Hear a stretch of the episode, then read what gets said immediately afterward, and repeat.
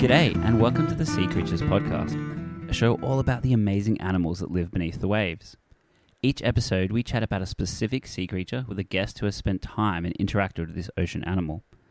Our guests range from scuba divers to marine biologists, citizen scientists, underwater photographers, and anyone with an intense passion for marine life. My name's Matt Testoni, and I'm all of the above.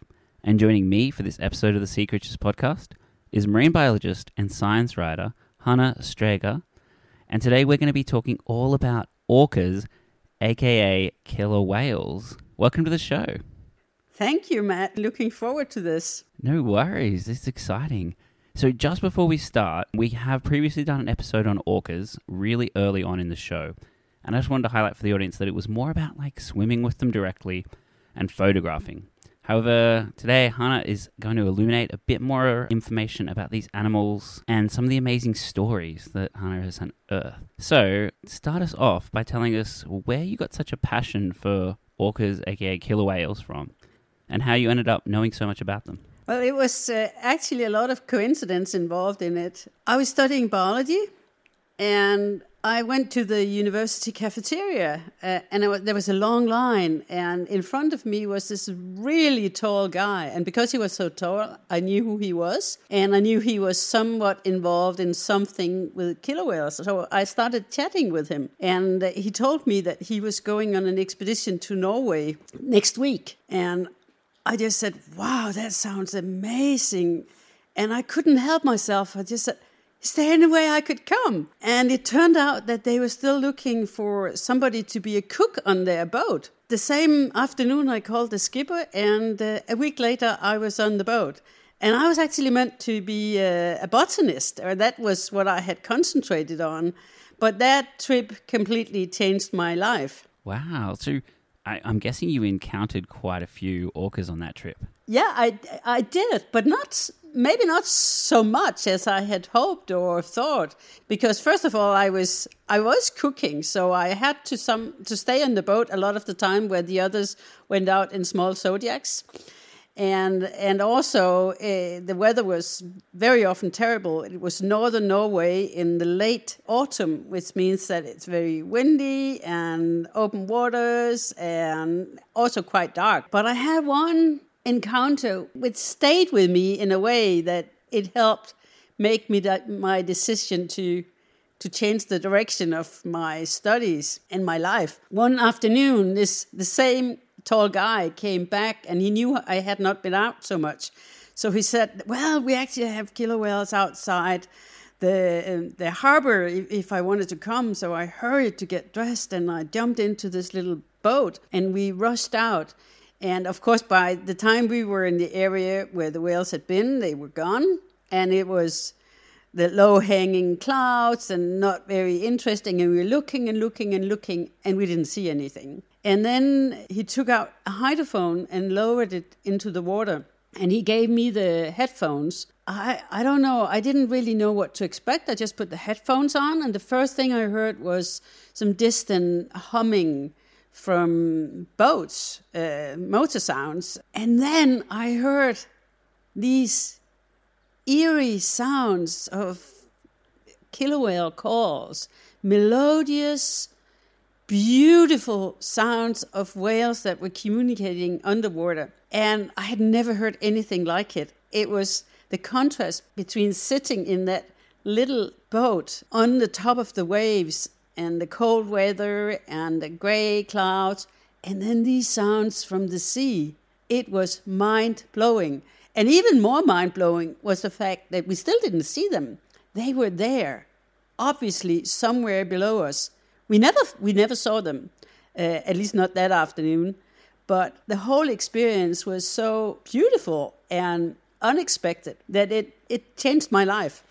Wow! Like so, yeah, it totally changed your research direction and and everything. That that's incredible. Did you, did get to see them though on the trip? Yeah, Yeah, I did get to see them, and I had lovely encounters with killer whales, both in that situation or in that place, and in many other places. I've I've worked in Norway, which is uh, maybe one of the best places in the world to to really see killer whales. And the time when we started uh, doing this, this was in the the nineties, uh, so it's a long time ago, and this was just 10 years after the Norwegians have actually stopped hunting killer whales. In a 10 year period up until they stopped hunting them, which happened in 1982, I think they killed more than a thousand killer whales.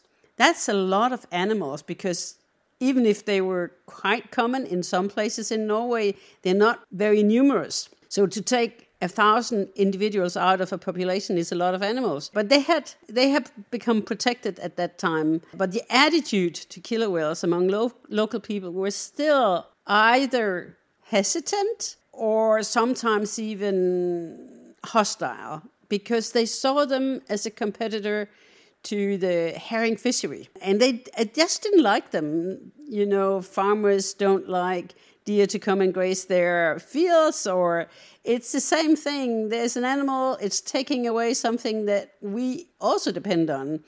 So it was a very um, there was a hostile environment at that time. It was uh, part of the fascination of working in norway was stepping into this field trying to uh, change the relationship that people had with whales through research, through communication, through talks, through pictures, through uh, simply um, creating awareness of how incredibly interesting they are and what a gift it is for a country to have a huge population of killer whales. Yeah, I, I just have to ask quickly too why were they hunting the whales? Was it purely because they were worried about the herring fishery? Or was it because they were getting food or oil? What was the cause? Well, they didn't use the killer whales for food or oil. Some of the meat was sent to England actually to feed the animals in the fur industry, foxes and mink. But that closed, I think, around 1980, and or even before that. So after that, they only killed them because they saw them as it was sort of a pest control. But in the beginning, it was both pest control and because they could sell the meat to the fur industry. Uh, and in the end, it was just let's get rid of them. And do people have a different opinion of orcas these days, especially in Scandinavia? Or the change has been incredible. People in Norway now are proud of their killer whales, and you, and you see that because there's a lot of whale watching now, which didn't exist at that time. There's a lot of merchandise with different kinds of whales, but also uh, killer whales on. They are on stamps, uh, national stamps, and also the Norwegian Tourist Board uh, highlight them as something which is one of the best things that they have alongside the aurora borealis or northern lights and, and other things that they are really proud of. So it has become something that local people is very proud of. And this has happened, this transition in attitude has taken place over the last 30 years. And it's a really positive thing. I think it has also coincided with that the herring industry has done very well. What happened in the uh, 70s and 80s was that the herring fishery collapsed. So there was no herring left. And then they enforced very strict quotas so that the fishermen could take very, very, very little. And for a long time, there was practically no herring fishery. And then the herring started to recover. And now the herring fishery is booming, it's back to historic levels. And apparently, people are seeing that the, even though killer whales do eat herring, it's not really influencing how much the um, fishery can take. So that they are seeing that yes, they take they take herring, but it doesn't affect how much we can catch. So there's also better understanding of how the ecosystem works. That it's that the killer whales are actually not able to deplete the herring stocks That what happened in the 70s was a result of overfishing, not that they were killer whales. Yeah, wow. And what is the population of killer whales in Norway these days? Well, nobody really knows. I think if you go to areas like the Pacific Northwest, where killer whales have been researched and documented for 40, 50 years, they they have very accurate numbers. So they know that the southern resident population is 71 individuals or whatever it is right now, and the northern resident population is 350 or 60 individuals. So they know all the individuals by name or number. If you go to Norway, it's more complicated because there's a lot more whales. There are estimated more than 3,500 just in northern Norway. Doesn't count all the whales that are in the North Atlantic. And some of these may be going back and forth between the coast, and sometimes they are part of the North Norwegian population, other times they are just out in the Atlantic. No one can say for sure how many, but it's a lot of killer whales, or it's at least compared to the numbers that are known from, for instance, the Pacific Northwest in the US and Canada, there is a lot more killer whales. Yeah. So I'll take a step back first as well. Tell us a, like a little bit about what an orca or a killer whale is and why we kind of have two names. I know in Australia, I keep calling them orcas. A lot of people overseas refer to them as killer whales, but tell us what they are yeah. and why the name. Yeah, that's a really good question. First of all, Orcas or killer whales are uh, mammals, and they belong in the order of Cetacea, which is all kind of whales and dolphins. But killer whales are actually dolphins. They are the biggest dolphin species in the world. So they are just big black and white dolphins. And the name orca or killer whale, uh, I call them killer whales, and I really apologize if that's offensive to some people. And I I think it might be because you you are told that you you know you shouldn't call them killer whales because you're focusing on you're making them monsters or but to me orca is not very much better. It's the scientific name is uh, orca. And it literally means the demon from the underworld. Uh, that's the, the Latin and Greek roots of the world. So it's not a lot better. And sometimes I call them orcas, and sometimes I'm calling killer whales. And neither of them are actually very good at describing just how incredibly interesting and specialized these animals are. They live all over the world. There is literally not a spot where you can't find them. Doesn't mean they're numerous, they're not numerous anywhere, but they could be in the tropics, and sometimes they are. They can be in Antarctica or around the northern pole, and sometimes they are. They can be close to the coasts, and you can also sometimes find them really far offshore. So they are, there's no place where you can say that you would never find an orca or killer whale here. But they are more common in temperate waters and they are more coastal than they are oceanic or um, or d- deep water species. So chances are that if you are in a, an area with temperate waters, uh, cold waters, and close to the coast, that's that's more likely. So some of the hot spots are I already mentioned Pacific Northwest, but also uh, Norway, of course, Iceland. There are some uh, now around uh, Greenland, but they're not not very numerous around Greenland. There is a population around the British Isles. There are some around Spain and Portugal. And maybe we should discuss them too because they're doing a behavior which is really, really, really unheard of and strange. And then if you go to the the southern side of the globe, you can find them in Australia, New Zealand, Patagonia, uh, South Africa. Yeah, they're everywhere. The list goes on and on. Just just thinking about their name, killer whale or orca, like demon from below. I know a lot of photographers in Australia who take photos of them or have seen them in Australia. And one thing that kind of gets me with the name is that I know that they're kind of infamous here for hunting baby whales. That that's one of their um, the things, and great white sharks. So I guess, yeah, I kind of see the killer whale as an interesting name for them. But I mean, I, so I just said baby whales and sharks, but what else do killer whales eat or orcas eat? Well, th- yeah, it is true. Sometimes they eat baby whales and sharks and seals and penguins, rays and herring and salmon. But the thing about orcas or killer whales is that they are always or almost always food specialists.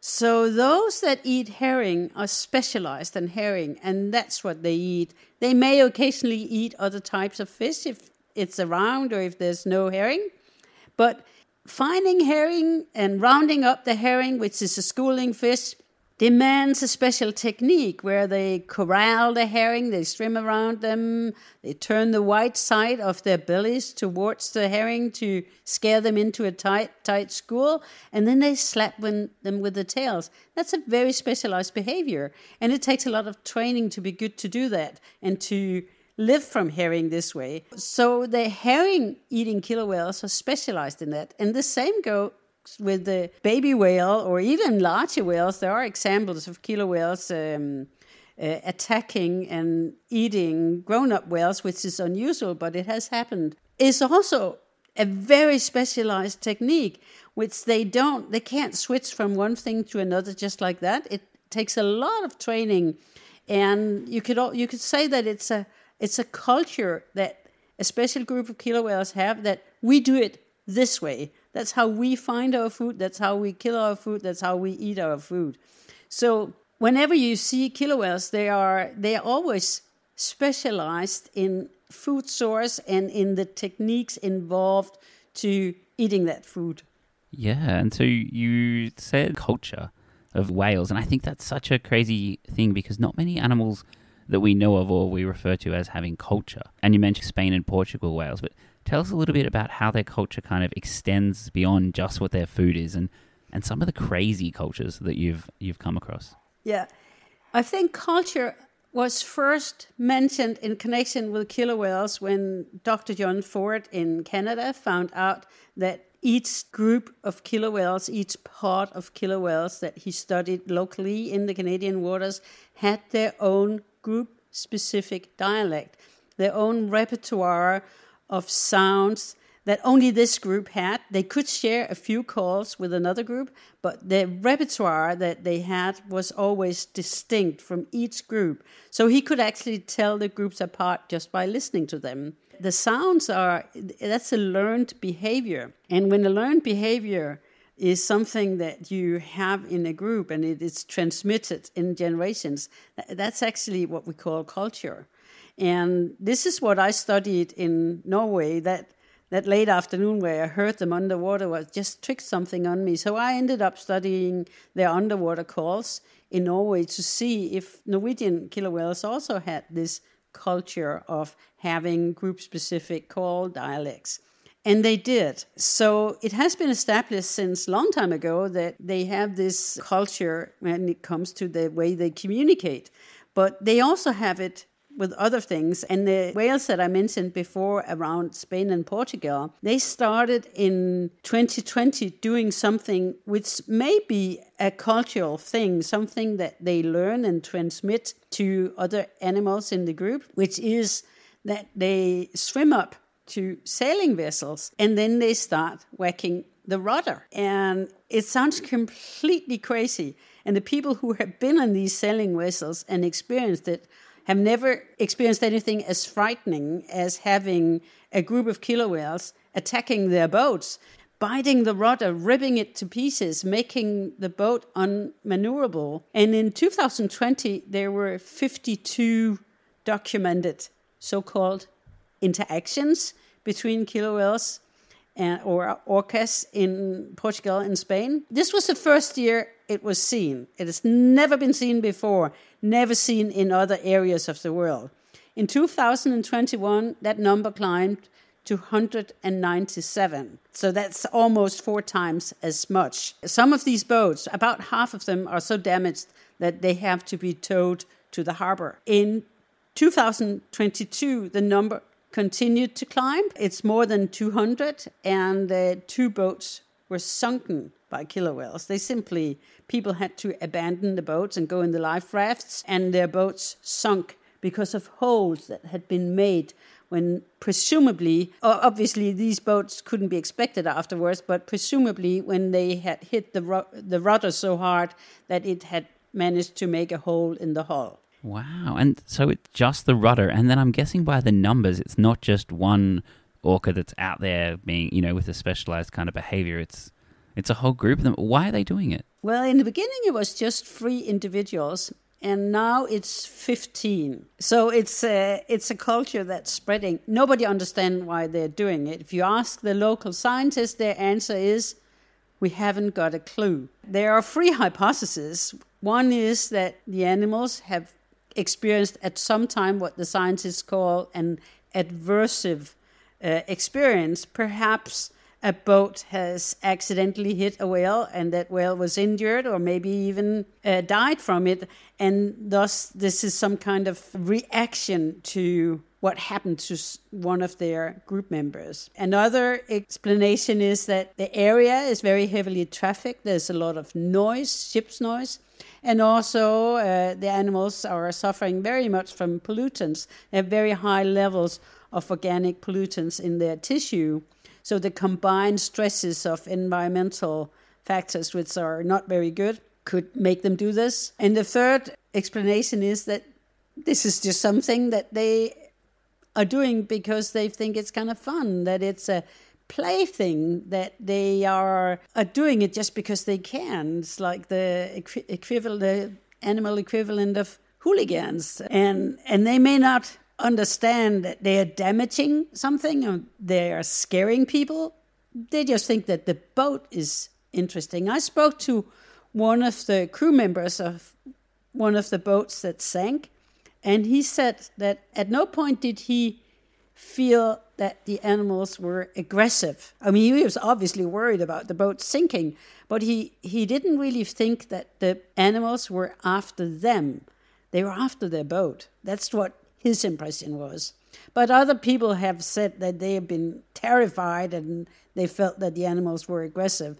But maybe this guy that I spoke to, he was a biologist, so he was used to looking at animals, interpreting behavior. So maybe he was uh, had a, a way of judging behavior which is a bit more skilled and a normal sailor who has never seen a killer whale before would interpret their behavior. Yeah, I mean, I imagine if an orca came up and attacked a boat I was on, you would be scared and you would be thinking it was going for you, even if it was just playing a game of tag with the rudder. It, it does sound more like a fun game, doesn't it? I don't have an opinion on what it is. I, I have no idea. I think all the free hypothesis uh, is a possibility, but it's certainly a possibility that it is just a game, that they just think this is awesome. Yeah, I mean, it it also kind of brings me to like another question I kind of had, which was, I mean, you said they maybe they're doing it for revenge, or a whale was injured, and so they've taken boats to be negative because they do have a boss killer whale, and it's usually a grandmother. It's usually a matriarchal society. Is that correct? It's yeah. Studies which have been done everywhere in the world, pretty much, documents that they are always organized around a matriline and the females are the individuals that get oldest. They are they can be 80 years old, and who is the boss and who is not the boss is hard to say because we we can't really see how decisions are made. But it's uh, known that society is organized around the female's family. So if you have uh, at least the populations which are most well known, the females their offspring will be in their group and it will stay in the group. Whereas uh, they probably mate outside the group, or if they didn't, they would be terribly inbred. But they meet other groups all the time. So there's plenty of opportunity to meet males outside the group that they travel in. But when they split up, they always split up along their matriline. So you'll have the grandmother, you'll have her daughters, you'll have the daughter's offspring, and so on, in that, including the grown-up males in that group. Oh, wow. Yeah, they have very, very stable societies where they have these fixed travel patterns, who they stay with, who they travel with. So if we see some killer whales, uh, we'll see, okay, that individual is there or that individual there, then the others should be there as well. Oh, there they are. So you can often predict who they'll be with and they'll show up. Do they ever travel alone, or is that just like a solitary males might travel alone, or does that behavior happen? I think every time we see a lone killer whale, we look around to see where the rest are because they, they're very rarely completely alone. They can uh, they can spread out, uh, maybe sometimes for finding food, and so you can encounter them alone. But most often, the rest of the group will be somewhere in the vicinity. There are some individuals that have been alone and had ended up traveling alone, and we know some of these quite well because they've been seeking human company or ferry company. So but in these cases, they have, for some reason or another, been split up from their natal family. And actually, in, in my book, uh, I'm telling the story of one of these whales that was separated from its mother at a very early age and got away from the whole group and ended up in the harbor of Seattle, where it was following a small ferry and was very attracted to people and came up to them in their rowing boat. And then it was found out that mother was probably dead. And the authorities managed to successfully transfer it to its natal group, where it's still living today. Now it's it's almost 20 years ago, and it's still traveling with its natal group, and it has calves of its own by now. But that's the only story I know of where a single killer whale has returned to become a family member again. Most often, these stories end a little bit tragic with a whale that follows a boat, maybe gets too close to a propeller and, and dies, or they live a, a single life the, the rest of their time. Yeah, I mean, that's that's an incredible story. It's amazing that they actually found the group because uh, this is another little side question, but like how would they find their natal group? Say they went fishing they're, they're like you know 20 30 kilometers away. Is it all sound or would they meet somewhere? How, how would that work? Yeah i suspect that if they are spread out in an area so spread out that if we see one whale and we can't see the others they communicate underwater and they know very well where the rest of the group is because they can hear each other. You know the story i told you when i heard the killer whales underwater and they were at least 10 nautical miles away. There was nothing to be seen, it was flat calm. And yet, we could still hear them very clearly. Sound travel extremely well underwater, and their sounds are, are quite loud. So there's no doubt that even if we can't see them and they seem very far away, they are connected by a web of sound underwater. So I want to mention you mentioned your book before, which has got all these amazing tales, and we're going to talk a little bit more about that. But there's one tale in there that kind of is really an Australian tale, isn't it? Or I don't know if it's occurred elsewhere, but it's about orcas helping people hunt. Tell us a little bit about that one. Yeah, that story I think is probably the most extraordinary story about killer whales or orcas that ever existed. It's a story of European whalers coming to, to Eastern Australia, to Twofold Bay, south of uh, Sydney, and uh, starting a whaling station there. And one of these whalers found out that the killer whales had a relationship with Aboriginal people in the area these people were the Yuin uh, tribe, and they had a special relationship with uh, not just killer whales, but also with dolphins, actually. It worked the way that when he had these people on the boat to be helpers in the whaling operations, they taught him that they could use the killer whales to catch the great whales. So the whalers were not after killer whales, uh, they were after uh, humpback whales, they were after uh, right whales and sometimes also um, blue whales, but especially right whales and humpback whales. And these are really large whales. And the whalers in this is we're talking 1840s here. They were not after the meat. The meat was not interested uh, interesting to the whalers. They were only after the blubber so that they could melt it and get the oil. And uh, they learned, these whalers, that if they just left it to the killer whales. The killer whales will feast on the tongue and the lips of the great whales. And then they would leave it after a day or two when they had their share. And then the whalers could just go out and take the whale to the shore and get the blubber, which was obviously still on the animal. And this developed into a uh, partnership between killer whales and whalers, which lasted for more than probably more than 100 years. It's been documented from 1940s to 1930. And it's documented extremely well in newspaper articles and even photographs.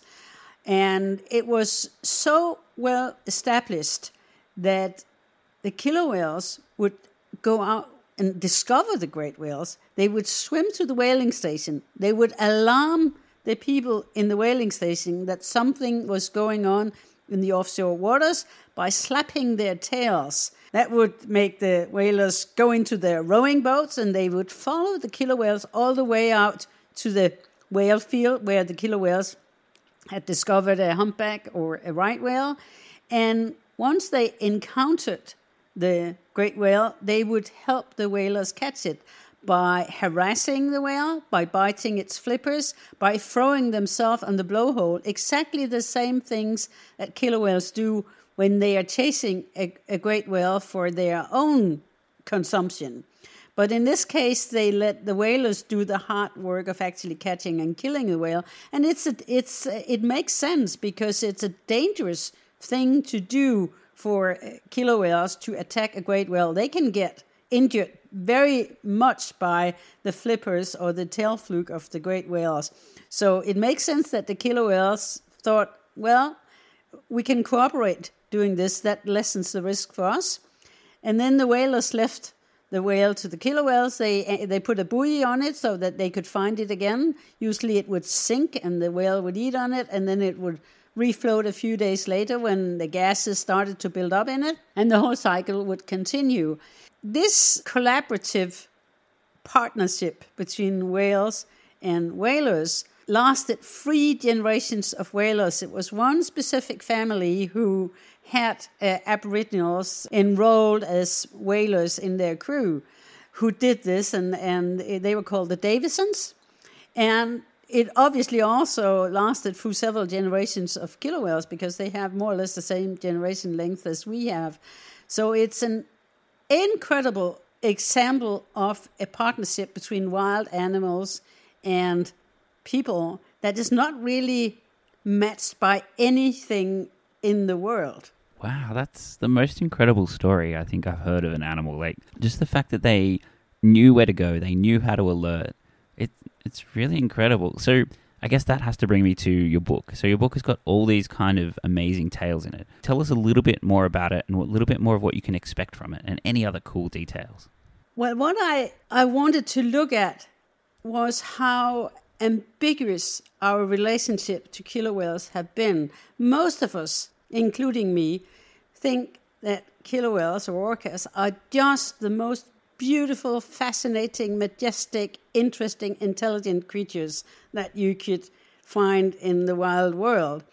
But it wasn't always so. They had, have really been vilified and persecuted, and in some places they still are. And I wanted to highlight how we both fear and hate and love and treasure these animals. And this is a fate, I think, that killer whales share with other large predators.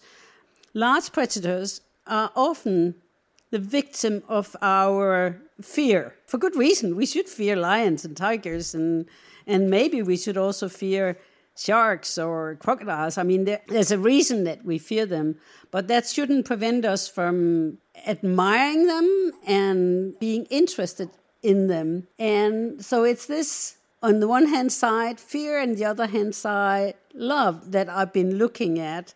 Uh, and I, I have collected stories pretty much from all over the world of how we used to fear them and how we now love them or treasure them.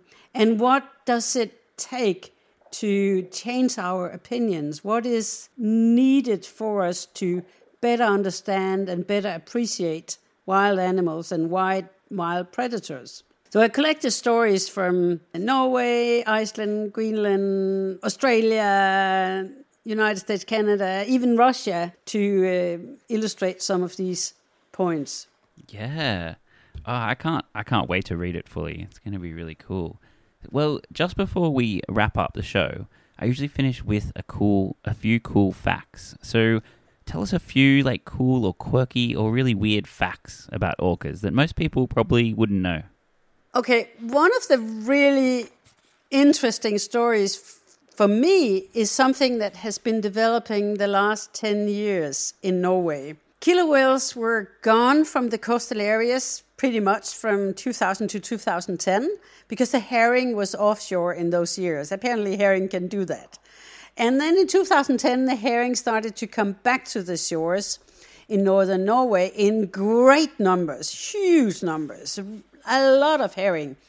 And much to the surprise of all of us, actually, they weren't just accompanied by killer whales, as was expected, but also by humpback whales. Humpback whales also eat schooling fish, and they certainly also like herring.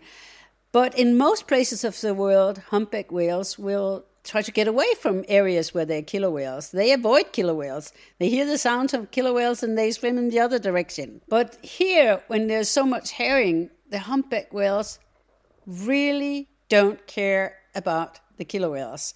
So we had them all in the same waters which is pretty cool. And of course, the reason that there's humpback whales now in big numbers is that humpback whale numbers are climbing all over the world. It's really one of those species that is bouncing back from the heavy industrial whaling. So now humpback whales are becoming more and more common. That was wonderful. So they were mingling in the places where the herring was. You would have both of them. But what we saw was that some it looks as if the killer whales are doing the hard job of rounding up the herring, which is, you know, swimming around them, corralling them. And we can always tell this behavior because we can see that the killer whales are swimming around. There's a lot of seagulls in the air. And we can also see they haven't started feeding yet because when they start feeding, there'll be dead herring on the surface and the seagulls will start swooping down. So we know exact moment when they start feed. We can see, okay, they're rounding up, there's a whole school of herring down there, and then the humpbacks would move in, and they would move in like a motorcycle gang. It would be four, three or four humpback whales coming shoulder to shoulder, and they are broad backed. They would move in and then they would disappear right before our eyes, like, where did they go? And then they would come up, shoot up like rockets from below, wide open mouths, and scoop up all the herring that the killer whales so meticulously had arranged for them. That's at least what it looks like to us. That they are taking an advantage of the killer whales doing the hard job by corralling the fish, and then they're scoop, scooping them up and the killer whales are in the periphery of this. If if a group of humpback whales is, is there, they they can't they can't compete with that. So they're kind of they look tiny compared to the humpback whales. So that's a really interesting dynamic. And another dynamic which involves both species is that they are they have picked up on the herring vessels. When herring vessels put out their purse seine net, they start to pull it together. And once they start pulling it together, uh, both killer whales and humpbacks actually pick up these sounds and they just travel sometimes five, six, eight miles to get to the place where they can hear a herring boat is now taking in the net. And so you'll see a herring boat and it'll be completely surrounded by killer whales and humpback whales because there's a lot of spillover when they take in their catch and they benefit from that. So that's there are some interesting dynamics that we are seeing in the area. Yeah, wow. I mean, especially because orcas are top of the food chain. They are the they are the big dog, and to be outdone by a pack, I just love that, like a little motorcycle gang. That's an amazing analogy. That's what it looks like. It looks like we know we're bigger than you, and we're taking over now. Can you please step aside? well, I guess that's the thing. A humpback whale by itself is probably, you know, as we spoke before, not a big threat, but quite a few of them, I imagine you wouldn't want to be in between them. No, you wouldn't. They are uh, they are really, really, really big. We have. Uh, I worked with a lot of film teams, uh, and often we have divers in the water, either snorkeling or with with uh, tanks on, and they're not afraid of the killer whales because the killer whales are really not very interested in them. But if the humpbacks come, they need to back off because they're just too big. I mean, they obviously they're interesting to film too, but you don't want to be in between them, and you certainly don't want to be above them when they scoop up from below to to to get a whole school of herring. Yeah, has that ever happened, or has that come close to happening? Someone literally swallowed by a whale? Yeah, it has happened. Uh, there was, a, I think, a lobster man in Maine or New Hampshire who was diving down, and suddenly everything just became black. And he realized that he had been engulfed by a killer whale, and uh, no, not a killer whale, a humpback whale and he was it spat him out again and he had some bruises and i don't know if he broke a rib or two was taken to hospital. It happened a few years ago and it was uh, it's an interesting story but unfortunately he, he didn't film it. Ah damn. Oh, well that kind of brings us to the end but before we go tell us a little bit about what your book's called when it's coming out where we can find it it's called the Whale Journals, Our Love and Fear of Orcas, and it's published uh, April 11th. And I think you can get it on all kind of retailers, no matter where you are in the world. You, of course, Amazon, Barnes and Nobles, and uh, I, I think all my local bookshops here, or at least their e uh, platforms, uh, will have it available. Awesome, cool. Well, I'm definitely going to read it because it just sounds awesome. But thank you very much for being on the show. Thank you so much for having me. It's been a pleasure. Hey, just before we finish up, I forgot to get Hanne to talk about her Instagram and her website, which are awesome places where you can view more of her work. So check out her Instagram, which is Hanne Strager, and her website, which is www.hannestrager.com. And that's H A N N E S T R A G E R. So go and check them out because she's got some awesome photos of orcas up there. Sea Creatures Podcast is hosted, edited, and produced by myself, Matt Testoni. You can see my photographic work on my website, which is www.mtunderwatermedia.com, on my Instagram, which is Matt underscore Testoni underscore photography. If you like the show, jump onto our Patreon account, which is patreon.com slash Sea Creatures Podcast, where you can give a small donation to help with the running costs of the show. And excitedly, this is one of the first episodes recorded with a new microphone set that Patreon has allowed us to get here. So that's really exciting. And I just want to say a big thank you to all our Patreons so far. Production assistance by George McGrath, and music by the talented and awesome Dan Musil. So a big shout out to Dan for his theme song work.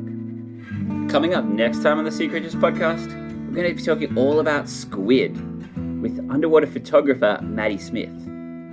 This has been the Sea Creatures Podcast. Over and out.